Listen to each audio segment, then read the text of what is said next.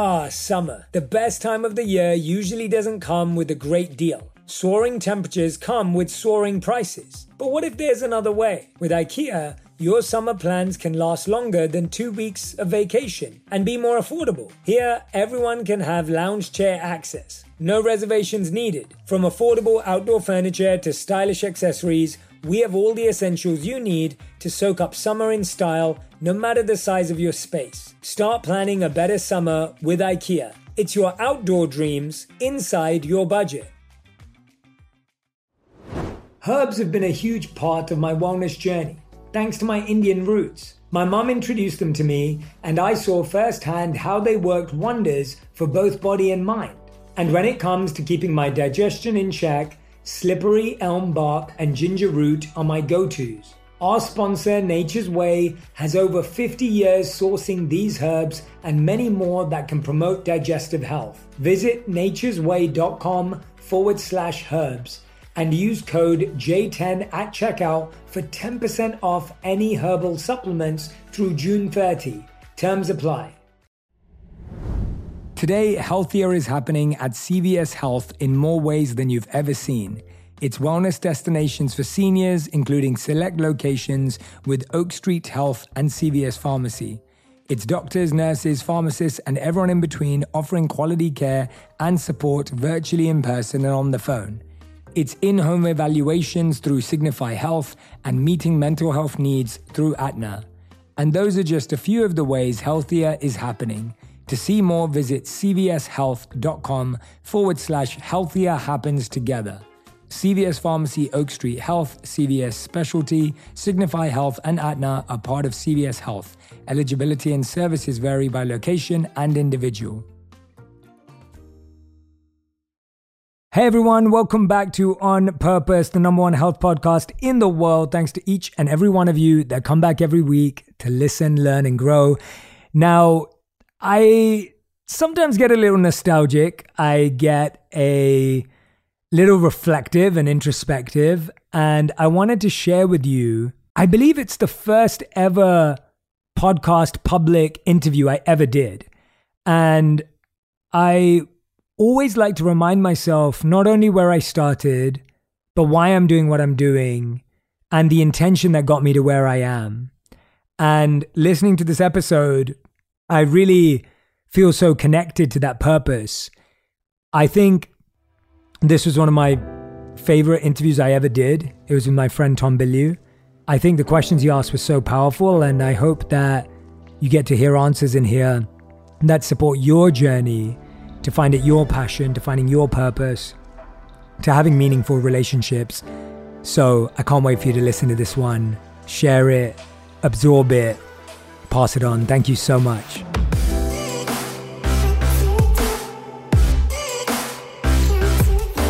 Often, the advice I give to people today is fast forward where you are, look at yourself in 10, 15, 20 years' time, and ask yourself the question is that where I want to be? And if the answer is no, then you need to find a new path. To just get to understand yourself. You don't know what you need in your life until you figure out who you are. Hey everybody, welcome to Impact Theory. You are here, my friends, because you believe that human potential is nearly limitless, but you know that having potential is not the same as actually doing something with it. So, our goal with this show and company is to introduce you to the people and ideas that will help you actually execute on your dreams. All right, today's guest is a former monk whose wisdom has truly gone viral. After finishing business school, he turned down lucrative offers from prestigious companies, shaved his head, and hit the road. For three years, he traveled across India, Europe, and England living as a monk, studying, meditating, and building food and shelter programs for those in need. He was definitely in love with what he was doing, but he knew that it didn't scale. So, driven by a desire to share what he was learning with as many people as possible, he re engaged with the world and dove headfirst into learning about the tools and techniques that might allow knowledge to spread as fast as entertainment. And to that end, he joined Accenture, helping them build their digital division while learning about the forces shaping the new digital landscape. He learned fast and quickly became their number one social media influencer in a company of 400,000 people. Along the way, he also helped advise over 150 executives on their personal brands, allowing him a very broad base with which to test his theories. And leveraging what he learned, in 2016, he launched his own Facebook page and it exploded. In less than 12 months, his inspiring, entertaining, and highly useful videos garnered over 1 billion views, and now he has north of 2.5 million followers globally. He makes content not only for his own pages, but for places like the Huffington Post, and he has interviewed such luminaries as Tim Ferriss, Simon Sinek, Dr. Shefali, Deepak Chopra, and countless others. In the wake of his ridiculous level of success as both a content creator and digital strategist, he was named to Forbes 30 Under 30 list in 2017. The Asian Media Awards named his blog Best Blog in 2016, and he was added to National Geographic's Chasing Genius Council, for which he is now helping to source solutions to some of the world's greatest challenges. So please, help me in welcoming the urban monk himself, the man who is proving that you really can scale impact, Jay Shetty. Pleasure to see you. Thanks Thank for being here, man. Thanks for having me. Dude, truly Grateful. an honor. Oh, man. Thank you. It goes both ways. So, as I was telling you before uh, we started rolling, in my research, like I normally just go watch all the interviews that people have done, and I've come across you like a million times in researching other people. So I thought, oh, this will be the easiest thing ever. like this guy will have been interviewed a hundred times, and you haven't. Like it's insane to me. Like you're pumping out so much content, nobody's nabbed you up yet. So this is going to be really fun to really go deep. Your ideas are clearly very well thought through. So this should be a lot of fun. Thank you, man. Yeah, I'm patient.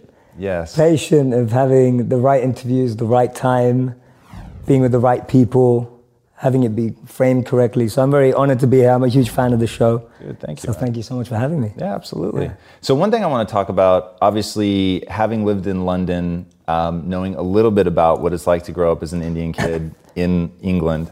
Uh, how on earth did you buck the trend of, you once said, uh, growing up in, in an Indian household, you're either a doctor, a lawyer, or a failure? Yes, that right? that's right. Yeah, that's right. So, how like how'd you not fall prey to that? Yeah, those were my three options. Right, that was it. There was no fourth option. So, according to my parents' family or the community I grew up in, I'm a failure. That's crazy. And how did I buck the trend? I was really, really fortunate that very early on I started to experiment with what mattered to me. Sometimes that got me in a lot of trouble. Mm. What people don't know about me is that I was suspended from school three times for trying out all sorts of things, like things that people would never imagine of someone who goes on to be a monk. I was experimenting with all the drugs in the world. I had multiple relationships. I was really trying to search for some sort of meaning, fulfillment. And as for as long as I've known, I've been chasing thrill. Mm. I really value thrill and feeling like I did not life. see that coming. Yeah, no, not many people do. It's it's very different. From 14 to 18, I was like this kid who just wanted to try new things out.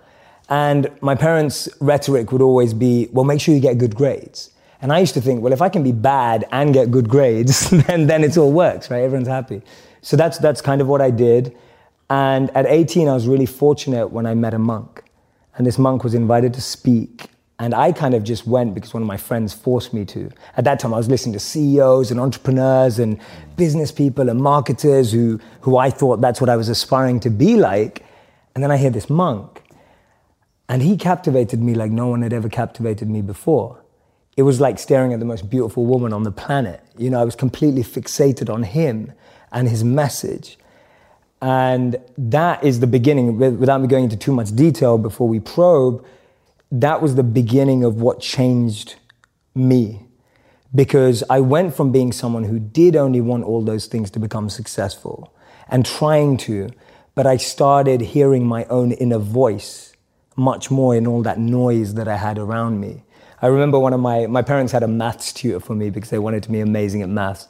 And I was, I was pretty good at numbers, and I'd have this tutor, and he'd tell me that. He goes, The reason that you're struggling with the next question is because you're always worried about what your parents think. And, and that really stayed in my head. I was just like, wow, so as long as I'm trapped by what my parents think, I can actually never find the answers to the real questions of life. And there are all these little things happening. I lost two great friends when I was 16. One girl died in a car accident, one guy died because he was involved in drugs and violence. That, that made me rethink everything. I just thought to myself, wait a minute, these were beautiful people, people that I loved, people that, in my opinion, were good people. And I just lost them in a moment. And it was kind of like this collation of little things that just made me think wait a minute, having money, having fame, this, that just doesn't seem to add up. And then, and then meeting the monk kind of made that shift possible. And as I said, he was completely captivating. And then I found out that he'd given up jobs in Google and Microsoft to be a monk. And I thought to myself, who does that? You know, he's given up everything that I'm chasing and that all my friends are chasing, but he seems happier than anyone I've ever met before. And he spoke about this incredible principle where he said that we should plant trees under whose shade we do not plan to sit. And he was speaking about this principle of selfless sacrifice.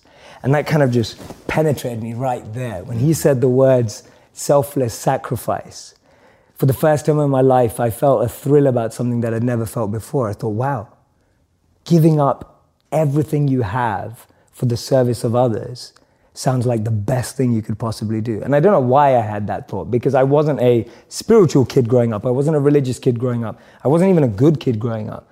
I was just a rebel, a misfit, trying things out, an experimenter, which I still consider myself. And so what I started to do is I was interning at companies and firms and corporates, thinking I was getting a grad job afterwards. And then I'd spend the rest of my summer holidays interning in India, living with him as a monk. So I'd use all my summer and Christmas holidays to just be out there with the monks.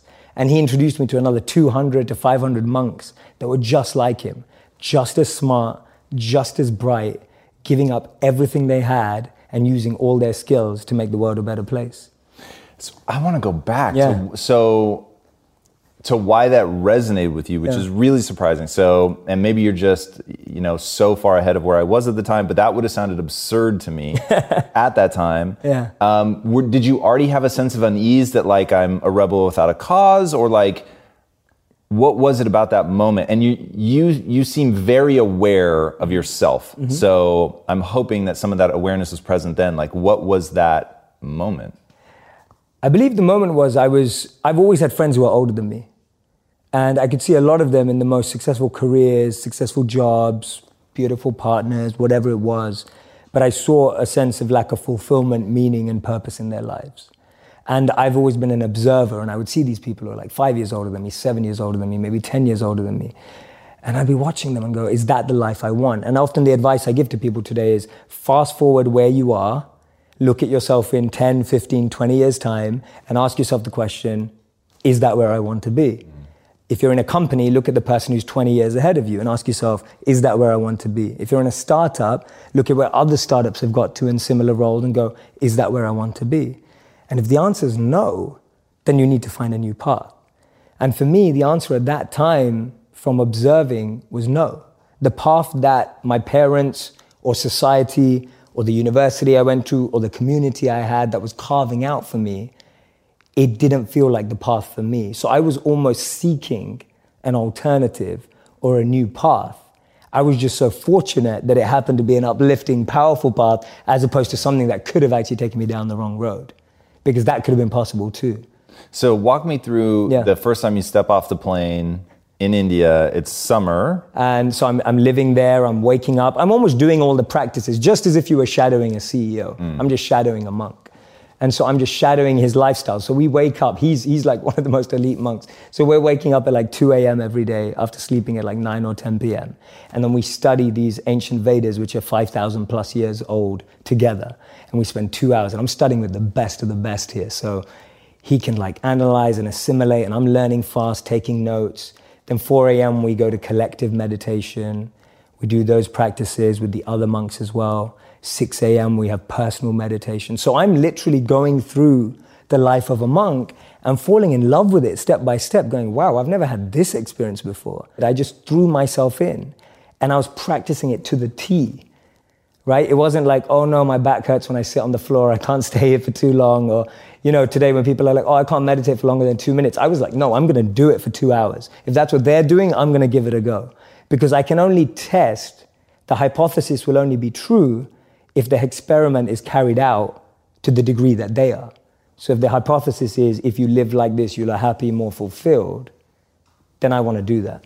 All right, so let's explore this then through the lens of creating one's own perfect life. Yes. Which is pretty interesting, especially because and interesting because I think this is so accurate to the way that most people are. It's not like, oh, there's some grand missing thing in my life, but you took that first action. So codify this for me or, or for anybody that wants, to, they don't know what their ideal life looks like. They just know that they're not living it yet. Mm-hmm. So uh, step number one is take it seriously. To find out if the hypothesis is true or not, you have to take the um, the the experiment. You have to do it sincerely. Mm-hmm. Um, what comes after that? I think even one step before that is is opening yourself up to new role models and new experiences. See, we live in echo chambers. We're just surrounded by the same thinking. How often do you bump into a monk? You know, it just doesn't happen. You don't have, no one has a dinner party and goes, oh yeah, we just invited the monk, you know, from town, like the local monk. Like no one ever does that. And so we meet people who are just like us most of the time. And we talk about this in business all the time. If you want to be a billionaire, spend time with billionaires. If you want to be a millionaire, spend time with millionaires. If you want to be a tech startup, spend time with, you know, that's, that's the common rhetoric that we hear all the time. But what if you want to find purpose and master the mind? There's no one better than a monk who's mastered the mind.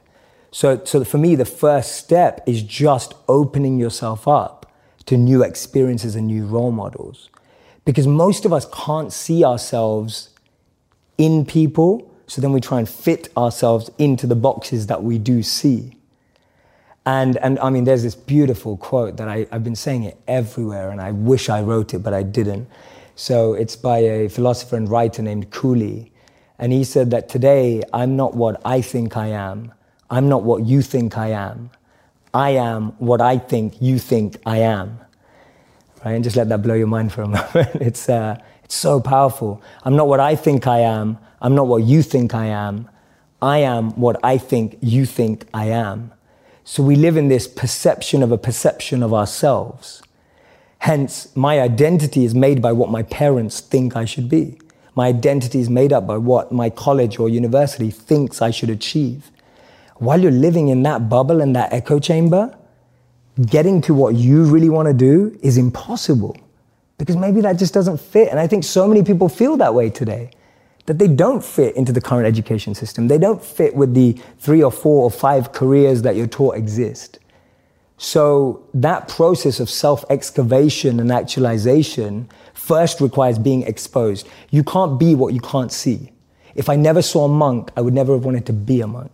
If I never meet a billionaire, I wouldn't want to be one because I wouldn't know what that feels like. I don't know what it looks like. I don't know what it takes.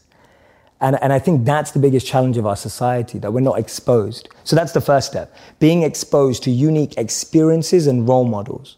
Second step is finding that experience or role model that you're passionate about. And exactly like you said, taking it seriously. Shadow them, network with them, spend time with them, observe them, even from afar. It takes that observation, being addicted to observing that person's lifestyle. And then the third step is going yes or no. Does that work for me? Not everyone who's going to go off and become a monk is going to feel like the way I did, and that's cool. But not everyone is going to go and follow and shadow a billionaire and go, that's exactly the lifestyle I want. They may want the result, but do they want the hard work that goes with it?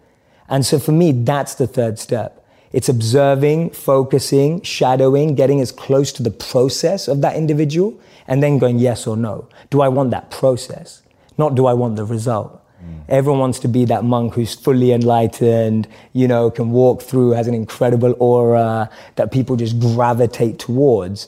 But when you realize he has to wake up at 2 a.m. every day and sleeps about four to six hours, you're like, ah, you know, I don't want to do that. that. That doesn't sound like me. Yeah. All right, so yeah, a couple things. One, you said he's as powerful as he is. Yeah. Define power for me. Power being, so from a monk's perspective, perspective the greatest power is to be self controlled to be able to train the mind and energy to focus it exactly where you want it and when you want it to be. You are completely detached and undeterred from external ups and downs. You're able to navigate anything that seems tough, challenging, fun, excitement with the same amount of being equipoised and balanced and equanimity without being too excited in pleasure or being too depressed in pain but knowing how to navigate every situation. To me, that's great strength and great power. Um, I heard in one of your talks you were saying that if you look at um, a, a, literal lifeline a heartbeat, Yeah. for instance. You know, it's it's up and it's down, and people have this sense that something like enlightenment would be that um, the equanimity forever Yeah. and just an even keel. And you said, but what what does that resemble? It resembles a flat line when you die. Correct. So what is it like? What I love about you is you sort of went into the wilderness of being a monk, but you've brought it back to the real world. Because when you talk about a monk, you talk about them being detached, and that to me seems like the only real way to have that sort of mm-hmm. super even keel existence, which is not appealing to me personally. Mm-hmm. So if you're bringing back that notion of power of having control over yourself, not letting your emotions take you everywhere, but knowing that life is is the series of ups and downs, what does that power look like when it's brought back? Absolutely. And actually, that's the whole aim of monk training. It's, it's more like a training system than it is a lifelong commitment. It is bringing that mindset into the real world where you get to test it. Now, I got to do that for real when I left being a monk around five years ago. And when I left, it was like, oh my God, I'm in the real world now again. Real world. I have to think about how to apply all this. I'm going to test for real all this stuff that I've learned. And I was scared. Like I was nervous, I was anxious, and all those things that I've been trained not to be rushed back. Because for the first time in my life, I had to really put it into practice. And I love that feeling. I'm so glad that I had to do that. So for me, actually, the mindset is completely trainable to bring into the real world. That's, that's what I'm trying to do. And, and what it allows you to do is it allows you to gain clarity and perspective when you need it. Because you know when you can just take a bird's eye view from something. You know when you need to get close into something. You know when you need to pull back from something. There's a beautiful verse in the Bhagavad Gita that says that detachment is not that you own nothing, detachment is that nothing owns you. And, and I love it because to me that summarizes detachment in a way that it's not usually explained. Usually people see detachment as being away from everything. Mm. Actually, the greatest detachment is being close to everything and not letting it consume and own you. And that's real power, that's real strength. How many people do we know that have had fame and then that fame has ruined them? So for me, that definition of detachment is possible to practice even in the real world, rather than saying, oh, I'm just gonna have a really simple life, I'm just gonna have nothing in life. What was the best part about being a monk? The best part about being a monk is that your morning routine and practices are so powerful that you can actually aspire for more incredible values in life Because your mind is clear. because your mind is clear and you have that ability to have more clarity so you can seek that which is, which is higher. So I'll give an example of what I mean. Define, Yeah. is that what you're about to define? Yeah. What is higher? Yes, exactly. So for me, being able to overcome ego, being able to overcome envy, being able to overcome jealousy, being able, able to overcome the negative of competitive state. There's a positive competitive state and there's a negative competitive state. Today, when people are looking on Instagram or Facebook or YouTube, all you're looking at is, oh, she got that many likes, or he got that many likes, she got engaged, or he got married, or oh my God, look at her body, or look at that. And it's like that stuff's destroying us inside envy, jealousy, ego, greed. To be able to have enough clarity to purify yourself of those things is going to alleviate the, biggest anxieties and depressions of our time and mental health problems. And, and we know that. We know that because all the mental health research today suggests that things like isolation, overexposure, we now can have more pain consumption in one day because of what we're exposed to than the pain we would have had in a lifetime. That's huge. Stress, anxiety, overwhelm, burnout. What do all of these have in common? A lack of perceived control over your time, thoughts, and tasks. But what if I told you fixing all of these problems is as simple as fixing your mindset towards them? I know, not simple at all. Everyone's busy, everyone's stressed, but we could all use more calm in our lives, and learning to stay grounded and grateful is truly a daily practice. That's why I've partnered with Calm.com to bring you the Daily Jay. If you've ever wanted to meditate with me and take back control over your busy mind, join me on the Calm app for the Daily Jay, a daily guided meditation where I'll help you find calm in the chaos, plant beautiful intentions for a happy, abundant life, and simple steps for positive actions to get you closer to the life of your dreams. Meditate with me by going to calm.com forward slash J to get 40% off a Calm Premium membership. That's only $42 for the whole year for daily guided meditations. Experience the Daily Jay only on Calm. My dad works in B2B marketing, but I never really knew what that meant. Then one day, my dad came by my school for career day and told everyone in my class he was a big MQL man. Then he just kept saying things like, the more MQLs, the better, over and over. My friends still laugh at me to this day. I think it means marketing qualified lead. One thing's for sure I'll be known as the MQL man's kid for the rest of my days. Why couldn't you just be a fireman or a lawyer? Why? You ruined my life, Dad. Not everyone gets B2B, but LinkedIn has the people who do. And with ads on LinkedIn, you'll be able to reach people based on job title, industry, likelihood to buy, and more. Start converting your B2B audience into high quality leads today. We'll even give you a $100 credit on your next ad campaign. Go to linkedin.com slash on purpose to claim your credit. That's linkedin.com slash on purpose. Terms and conditions apply. LinkedIn, the place to be, to be.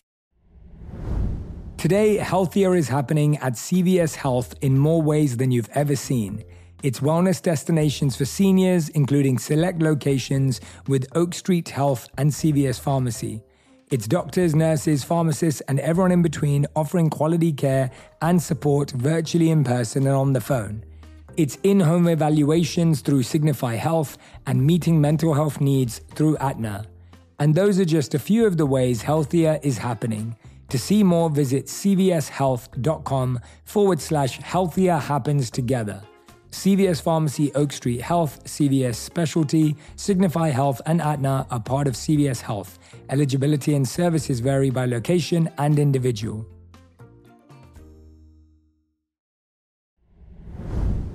Life can be a wild ride, and sometimes our gut gets thrown off track. So, that butterfly in your stomach, it's probably not from excitement. It's more likely from stress or certain food choices you had for breakfast. And Ritual can help you get things back on track. They made a three in one supplement with clinically studied prebiotics, probiotics, and a postbiotic to support a balanced gut microbiome. Every morning, I start my day with Synbiotic Plus.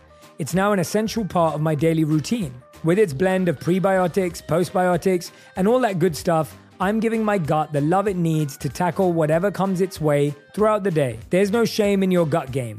Synbiotic Plus and Ritual are here to celebrate, not hide your insides. Get 25% off your first month for a limited time at ritual.com forward slash Shetty. Start Ritual or add Synbiotic Plus to your subscription today. That's ritual.com forward slash Shetty for 25% off. Like that, that's ridiculous to think that in one day, because of the media, news, and social media, we consume more negative than we did in a lifetime. For me, being able to have time, energy, and clarity to focus on self purification, that is the best thing about being a monk. Because you have that time, reflection, and a process and an environment that only allows you to become more purified of those things. So, if I was the interviewer that I wanted to be, I would have asked you this question when we were on the topic, but I'm going to go back just because yeah. it's important enough. Um, you gave us the three ways that you can really construct mm-hmm. your ideal life, but define an ideal life for me. Mm-hmm. So, an ideal life for me is a life, and this applies to a company, an organization, an institution for me, is an ideal life is when we all have a head, a heart, and a hand, all three elements together, working in alignment. Without one or the other, we start to lose something. If you only have a head and a heart, you'll find that life is stable. And define yeah, Yeah, sure, sure, sure, sure. So a head is the clarity of vision. What you want. What you want. Knowing what you want, the way you picture life, and being able to navigate and make the decisions to get there. That's a good head.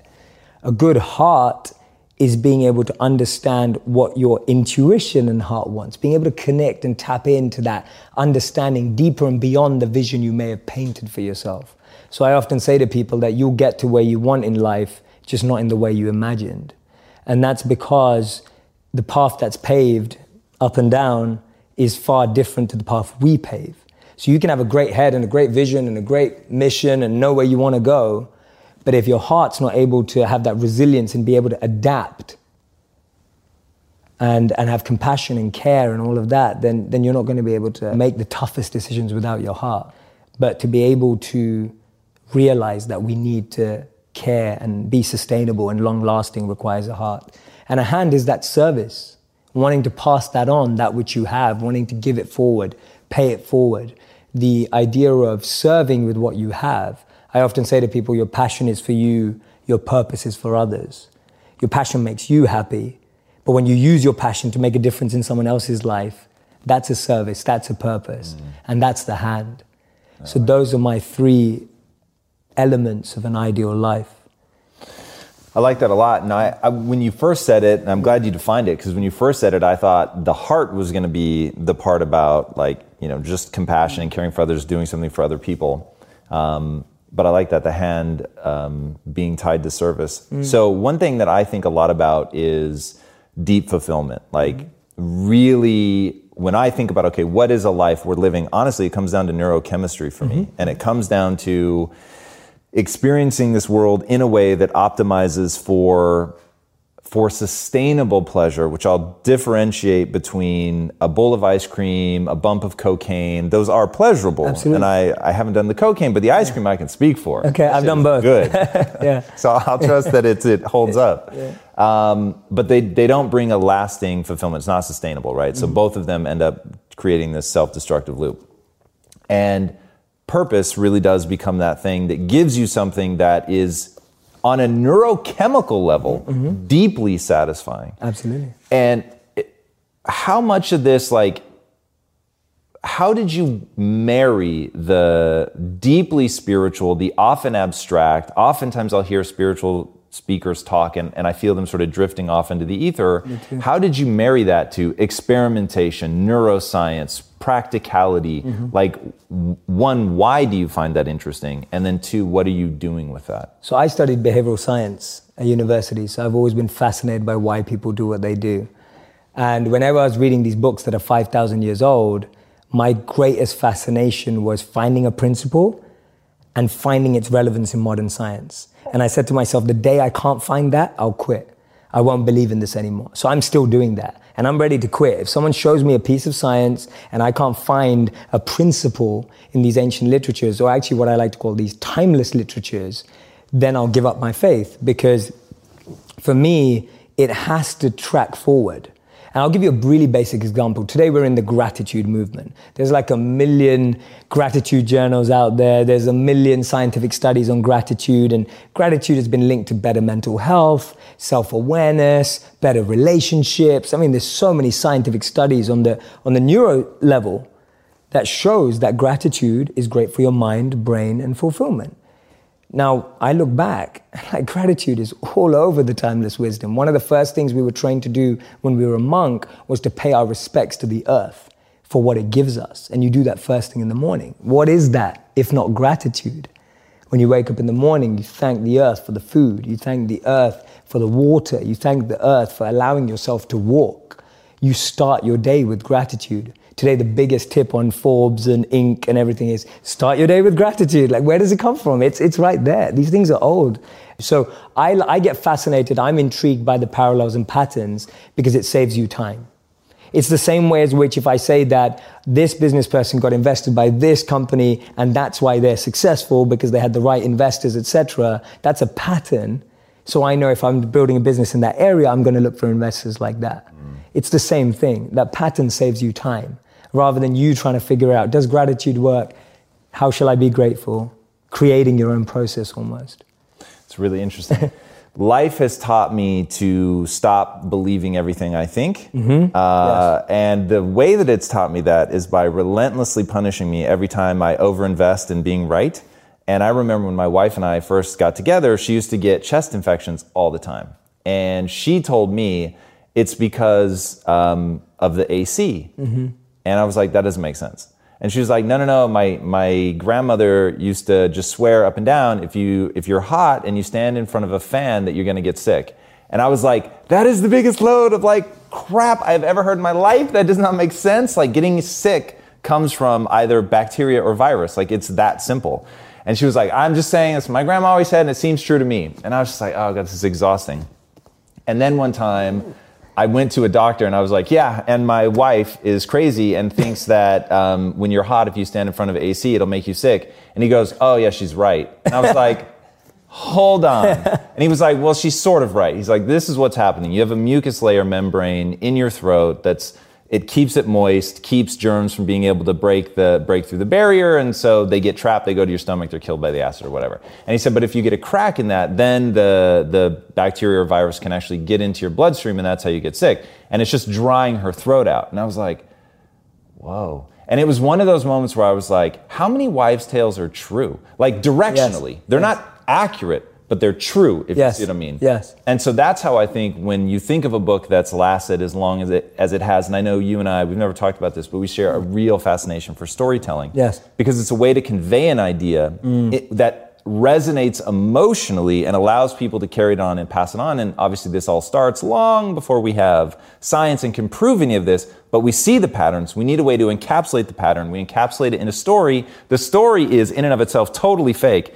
But now, in a modern context, we're getting lost in that the, the story is fake, even though the take home message is incredibly powerful. Yes. And so, as I, I mean, it's the classic story, right? The more you learn, the less you realize you know. Mm-hmm, And just as I've gotten older and really started to understand this stuff and read as much as I do, and quite frankly, live and suffer and go through things, Mm. like my wife having uh, microbiome issues and at first thinking her all of her descriptions make absolutely no sense and then you, you stop passing a judgment on it and start saying what if everything she's saying is actually true like what how would we treat it then right Mm-hmm. Absolutely. and so it, there is something really fascinating there now i find myself i'm way more emotionally drawn to the science because when i can picture it I have a much easier time doing something about it.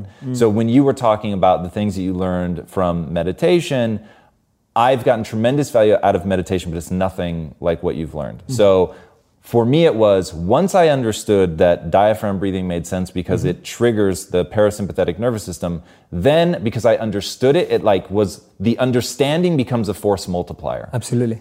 All right, let's talk about Yeah. Mm-hmm. behavioral science, self awareness, watching your content, which have you ever looked at how much content you've put out? No. It's a lot, dude. Like when you search your name, like to go, because I, I normally try to watch like basically everything, and I was like, I give up. Like, it's just, it's really incredible.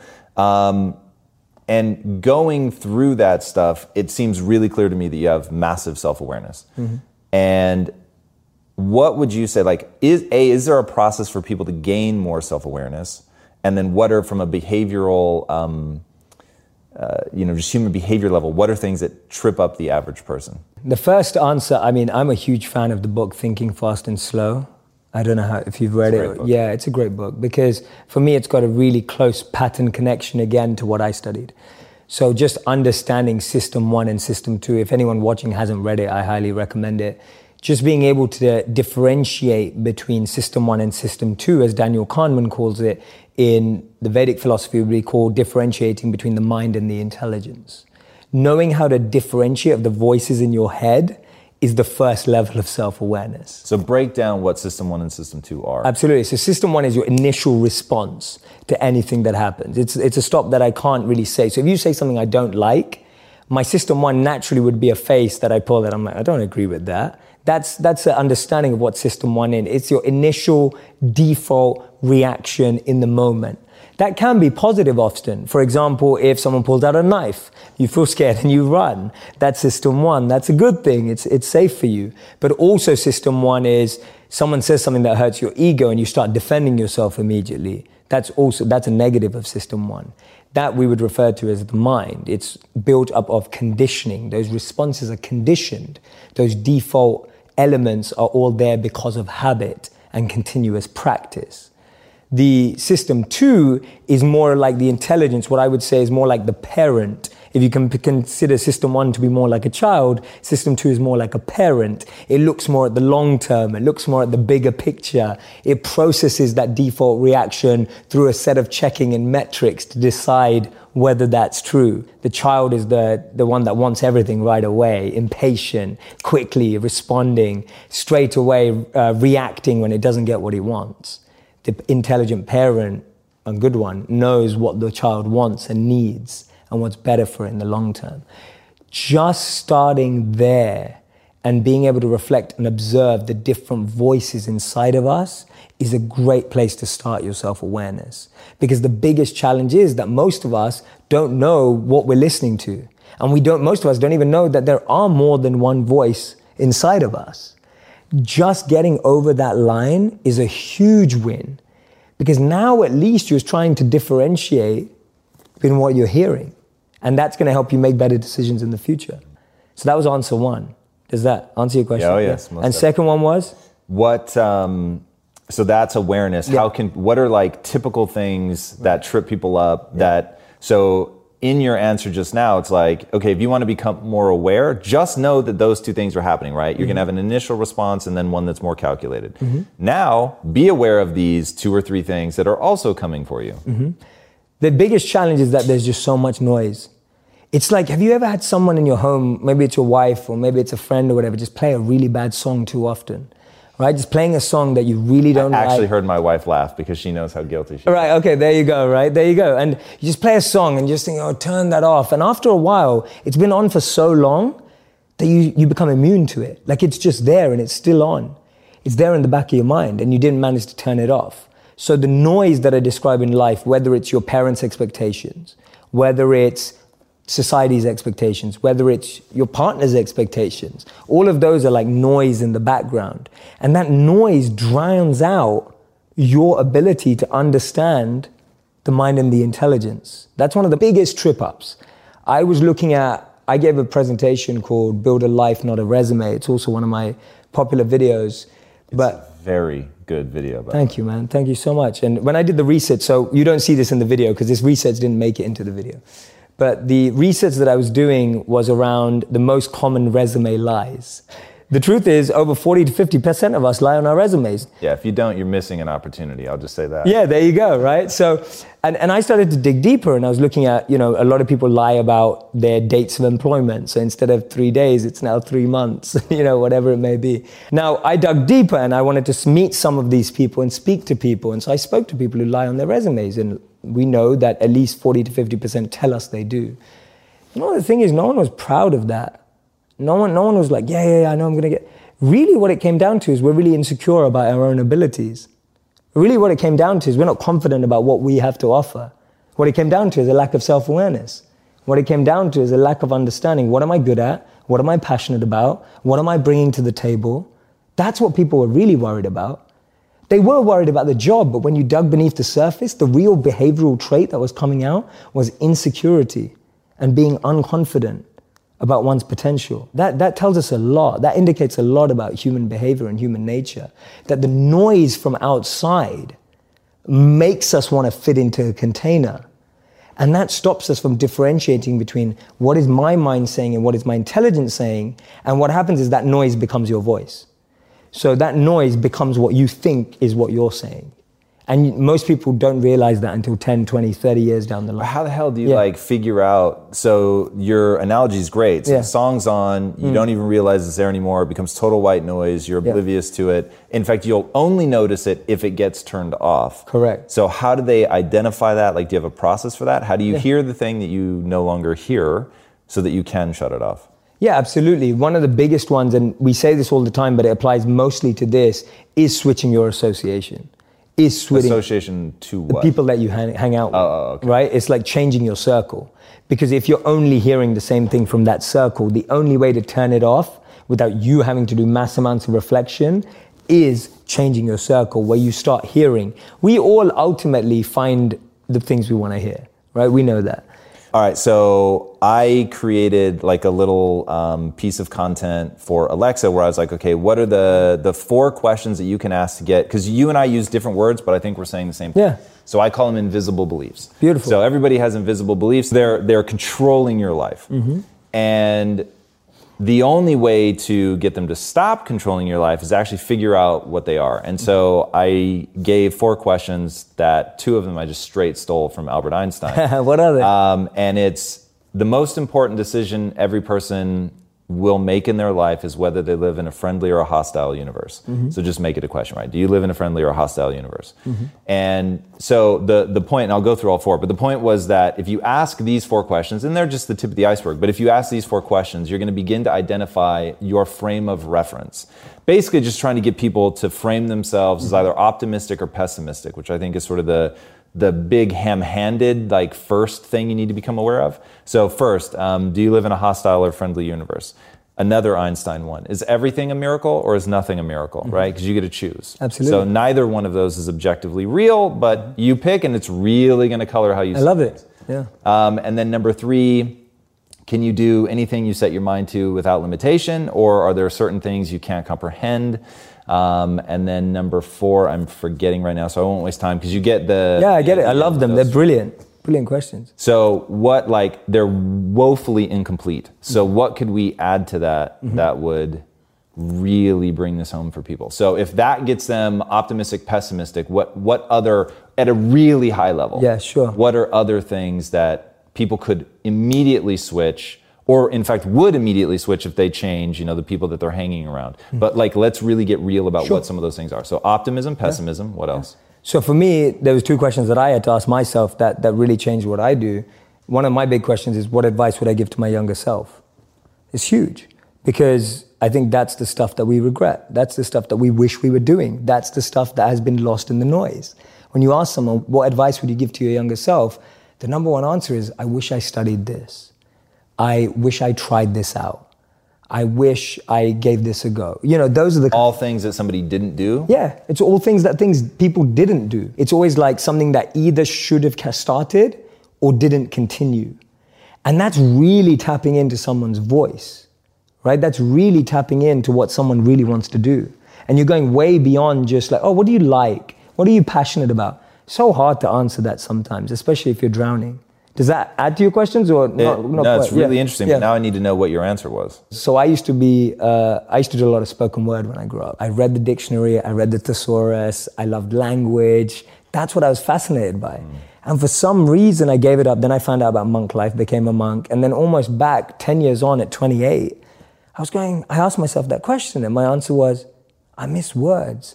I miss expressiveness. I miss sharing a message and stories through incredible language and ideas, potential rhymes, but flow and all of these things. So that was the answer to my question. One of the biggest answers was I wish I never stopped writing. When did you ask that question? I was actually 28. So two years ago. Two years ago. Yeah. Here's the thing, man. I, Yeah. I will tell you right now that your content, your content is like the modern version of spoken word. Mm-hmm. So I don't know if that's on purpose or an accident, but like It was an accident. watching it, I was like, if he is doing this off the cuff, I have to hate myself a little. yeah.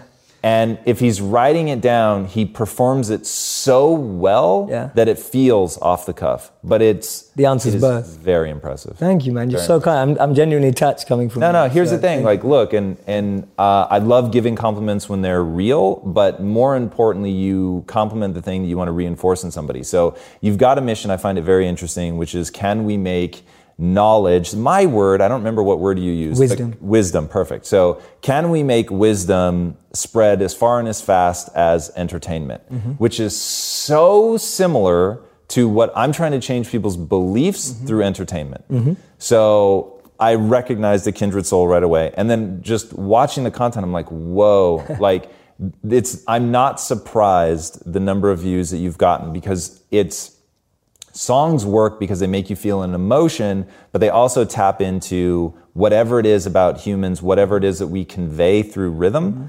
Um, so and, and before the cameras were rolling, we were talking about it. So the one thing that makes me very uncomfortable, I do this thing called impact quotes. And impact quotes is the first time where I allowed myself to perform, mm-hmm. where I'm knowingly, I would not say it like this if you and I were standing next to each other, right? This is for the camera. I know how it's going to be edited. I know we're going to add music to it. So it is a performance. Mm-hmm.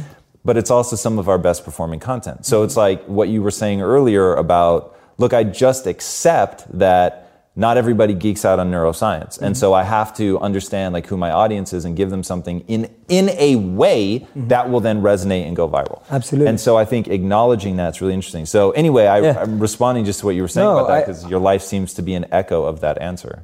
All right, so there's a few more things yes. I have to get to. Go for it. I'm here. here. So. I'm here. I'm I'm loving this, and if you're loving it, that's even better. yeah, hundred percent. So I, there are three questions that you get asked a lot. Mm-hmm. What are they? Ooh, the big one is how do I find my passion? Okay, and you can tell me the question. I need you to answer each one of them. Yeah. But uh, if you want to run through what each of the questions are, and then we'll go back. Or... Sure. Yeah, no, I'll just do them as they are. Perfect. So how do I find my passion? My simple model, which is the Dharma model. It also Dharma means eternal duty in the Vedic tradition. It's very similar to what Ikigai is being spoken about today, which is the Japanese version of reason for being. Why do we live? Where is meaning coming from? And it talks about an intersect of four areas. What am I good at? What do I love? What does the world need? And how do I get paid for it? To me, those four help you unlock your passion. When you find the intersect across all of those four, you're making your passion your purpose. You'll unlock your passion, you'll find your purpose. This is path one. There's two paths. Path one, I find my skill set and I engage it to help other people and become better at it. So I'm becoming better at what I'm good at and I'm using it to help other people because I'm aware of what I'm quite good at and I know what, what knowledge I have, what skills I have. I have some self awareness. The other path that people often miss is actually I just start serving people. I just start helping people and I start to notice what I enjoy about that and what I'm good at helping people with. So that's Gandhi's part. Gandhi said that you find yourself when you lose yourself in the service of others. So for me, those are the two paths of how do I find my passion and finding the intersect between those four areas. Love that. And the second one is, Jay, my relationship's falling apart. I get asked that all the time. So the answer to that is much harder. it's, it's harder to summarize it, but I always start with self actualization that the problem is we have a list for the one that we want, and we don't have a list for what we need to become. And I don't mean become to attract, I mean become to just be to just get to understand yourself. You don't know what you need in your life until you figure out who you are. And so I find too many people rush into relationships without really recognizing and being fully aware of what they need from a relationship. So it all comes back to how aware are you? How much understanding do you have of yourself and what you need and what you want? That's my best advice for relationship in like a minute. And, and then the third question I mostly get asked is, Jay, what do you read? Like, what are your favorite books? Because it seems you read a lot. What are your top three books? They're not groundbreaking in the sense that people may not be like, oh my God, that's the best book I've ever read. For me, they changed my life. So that's where I'm coming at a point from. I love Start With Why by Simon Sinek. And not because I applied it to businesses, because I applied it to my life. And even today, I'm constantly refining my why. That's all I do every day. My deepest morning routine and practice is to refine why I do what I do.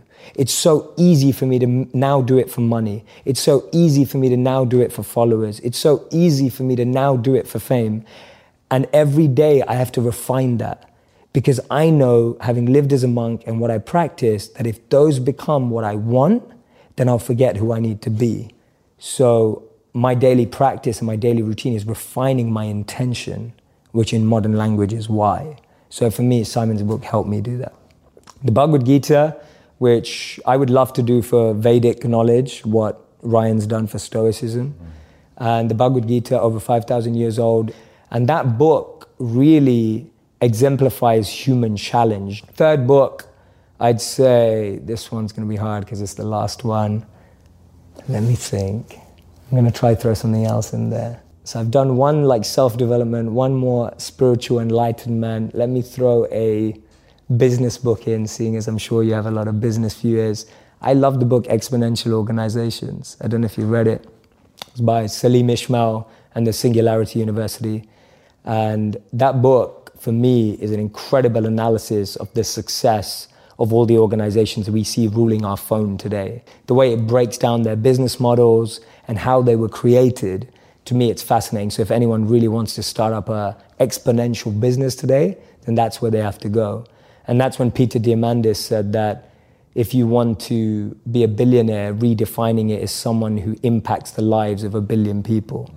And, and that's what that business book is really about, is how do you create an exponential organization that positively impacts a billion people. So those are my three for today. That's pretty good. Uh, yeah. So. All right, I've got one more Yeah, three that I want to hear you talk about. Yeah. Which are your three E's. Ooh. What are they? Why do they matter? So for me, my three E's are element, environment, and energy. Everyone has an element that they thrive in. If you take someone out of it, their element, they won't be the same. A modern day example would be Michael Jordan. He was incredible at basketball. You took him out of basketball, put him into baseball, no one remembers his career. We're talking about one of the best athletes of all time. Your environment is the environment around you. You can take a fish out of water and give it a beautiful mansion and a Bentley and all the money in the world, but it will die. And that's what we are like our environment. Everyone needs an environment which they thrive, which we have to craft. Your boss, if you're at work, is never going to ask you, hey, what, environment do you succeed in, right? Like, that never happens. So we have to create an environment where we thrive. And then finally, it's energy. We, some of us love high energy environments, high pressure. Some of us succeed in low energy environments and low pressure. Figuring out your energy and the frequency on which you operate best will help you thrive as well. So for me, those are the three E's to really create a thriving environment. Know your element, know your environment, and know your energy. And so at all times, if I see anything going wrong, I'm going, is my element out of alignment? Is my environment out of alignment? Or is my energy out of alignment? And that's a great three question test you can do to yourself when you don't think things are going right. And all you have to do is bring that back into alignment. No, I love that. All right, before I ask my last question, where can these guys find you online? Absolutely. You can find me, my favorite place for you to find me, if you see the most stuff, is Facebook. I'm Jay Shetty. On Instagram, I'm Jay Shetty as well. Those are my two, base, uh, two best places. YouTube as well, Jay Shetty. Uh, Twitter, Jay Shetty. So it's just, yeah, it's Jay Shetty. On any platform that you're on, I'm probably there. Awesome. All right, what's the impact that you want to have on the world? I think you've you've you've said it so beautifully so many times and shared my vision, which is wonderful, and it's wonderful to know that we we share the same thing. It's making wisdom go viral. There's an incredible study in 2017 that said the most successful people in the world, healthy, wealthy, and wise, choose education over entertainment the impact I want to have on the world is I want to transform and revolutionize the entertainment industry so that it becomes educational without anyone knowing. So it's still completely entertaining. It's still like watching Netflix, but you're learning about human behavior, the mind, neuroscience, and everything without even knowing you are. To me, that's the greatest win that we can have for our society. How many people are going to quit watching Netflix and reading a book every night? I don't know. But if we can make that book come to life on Netflix, that's going to change the world because that's what people are going to consume. So for so long, media has been used to numb people, to, to switch people off. If we can use it to excite, elevate, enlighten people, not by just, not by like the cheesy way of like, oh, let's follow someone through their journey of enlightenment. It's not like that kind of stuff. I mean, like really entertaining programming where you can learn by being entertained at the same time. If I can do that by changing the, the most powerful industry in the world, then I will feel that I've had some somewhat of an impact. Because that way I think we'll reach the world without having to get everyone to change their habits too much. Uh, my, my thing is how do we meet people where they are and, and really deliver a message and a powerful expression of love. And to me, that's the highest form of compassion. The highest form of empathy, love, and compassion is to meet people where they already are rather than expecting them to change. And yeah, that's the impact I'd like to have on the world. So fingers crossed. With your help, with the help of everyone who's watching, you know, it's going to be a team effort. I can't do it on my own. I'm not expecting to. But yeah, that's, that's the impact I'd like to have on the world. That's awesome, man. Thank you so Thank you, much brother. for being on the show. It was incredible. Oh, thank you. man. Thank you. All right. Guys, I'm telling you, when you look at a tribe of people, everybody has different roles, and there's always somebody whose job it is to go out to experience the world, to bring back the wisdom in a form that has been digested and made easy for other people to take away.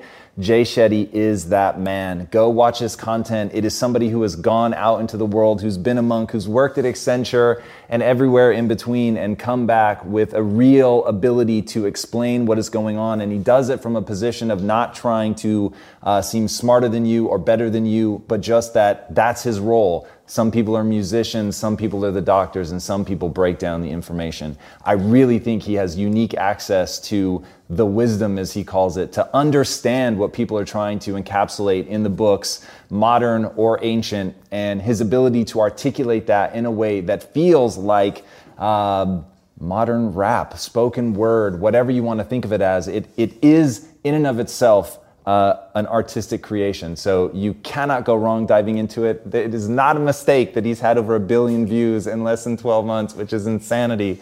So go check his stuff out. Hit him up, ask him questions, keep an eye, because I think he's going to be one of the greats at really digesting that information and really helping wisdom go viral. All right, guys, if you haven't already, be sure to subscribe. And until next time, my friends, be legendary. Take care.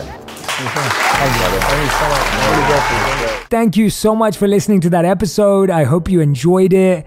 I really, really appreciate you being here. We have got some incredible guests and incredible Friday solo episodes coming. Please, please subscribe so you do not miss out. There are some huge announcements coming. Stay tuned. I appreciate you. Thank you so much.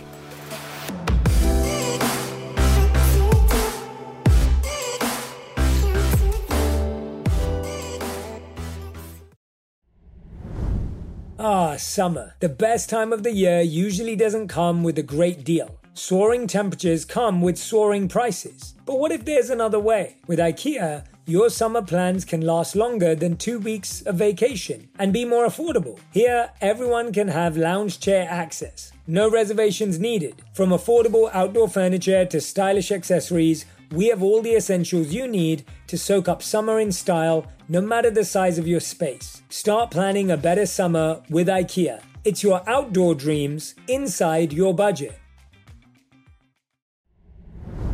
Today, healthier is happening at CVS Health in more ways than you've ever seen. It's wellness destinations for seniors, including select locations with Oak Street Health and CVS Pharmacy. It's doctors, nurses, pharmacists, and everyone in between offering quality care and support virtually in person and on the phone. It's in home evaluations through Signify Health and meeting mental health needs through Aetna. And those are just a few of the ways healthier is happening. To see more, visit cvshealth.com forward slash healthier happens together. CVS Pharmacy, Oak Street Health, CVS Specialty, Signify Health, and Aetna are part of CVS Health. Eligibility and services vary by location and individual. Okay, picture this. It's Friday afternoon when a thought hits you. I can spend another weekend doing the same old whatever, or I can hop into my all new Hyundai Santa Fe and hit the road. With available HTRAC, all wheel drive, and three row seating, my whole family can head deep into the wild. Conquer the weekend in the all new Hyundai Santa Fe. Visit HyundaiUSA.com or call 562 for more details. Hyundai, there's joy in every journey.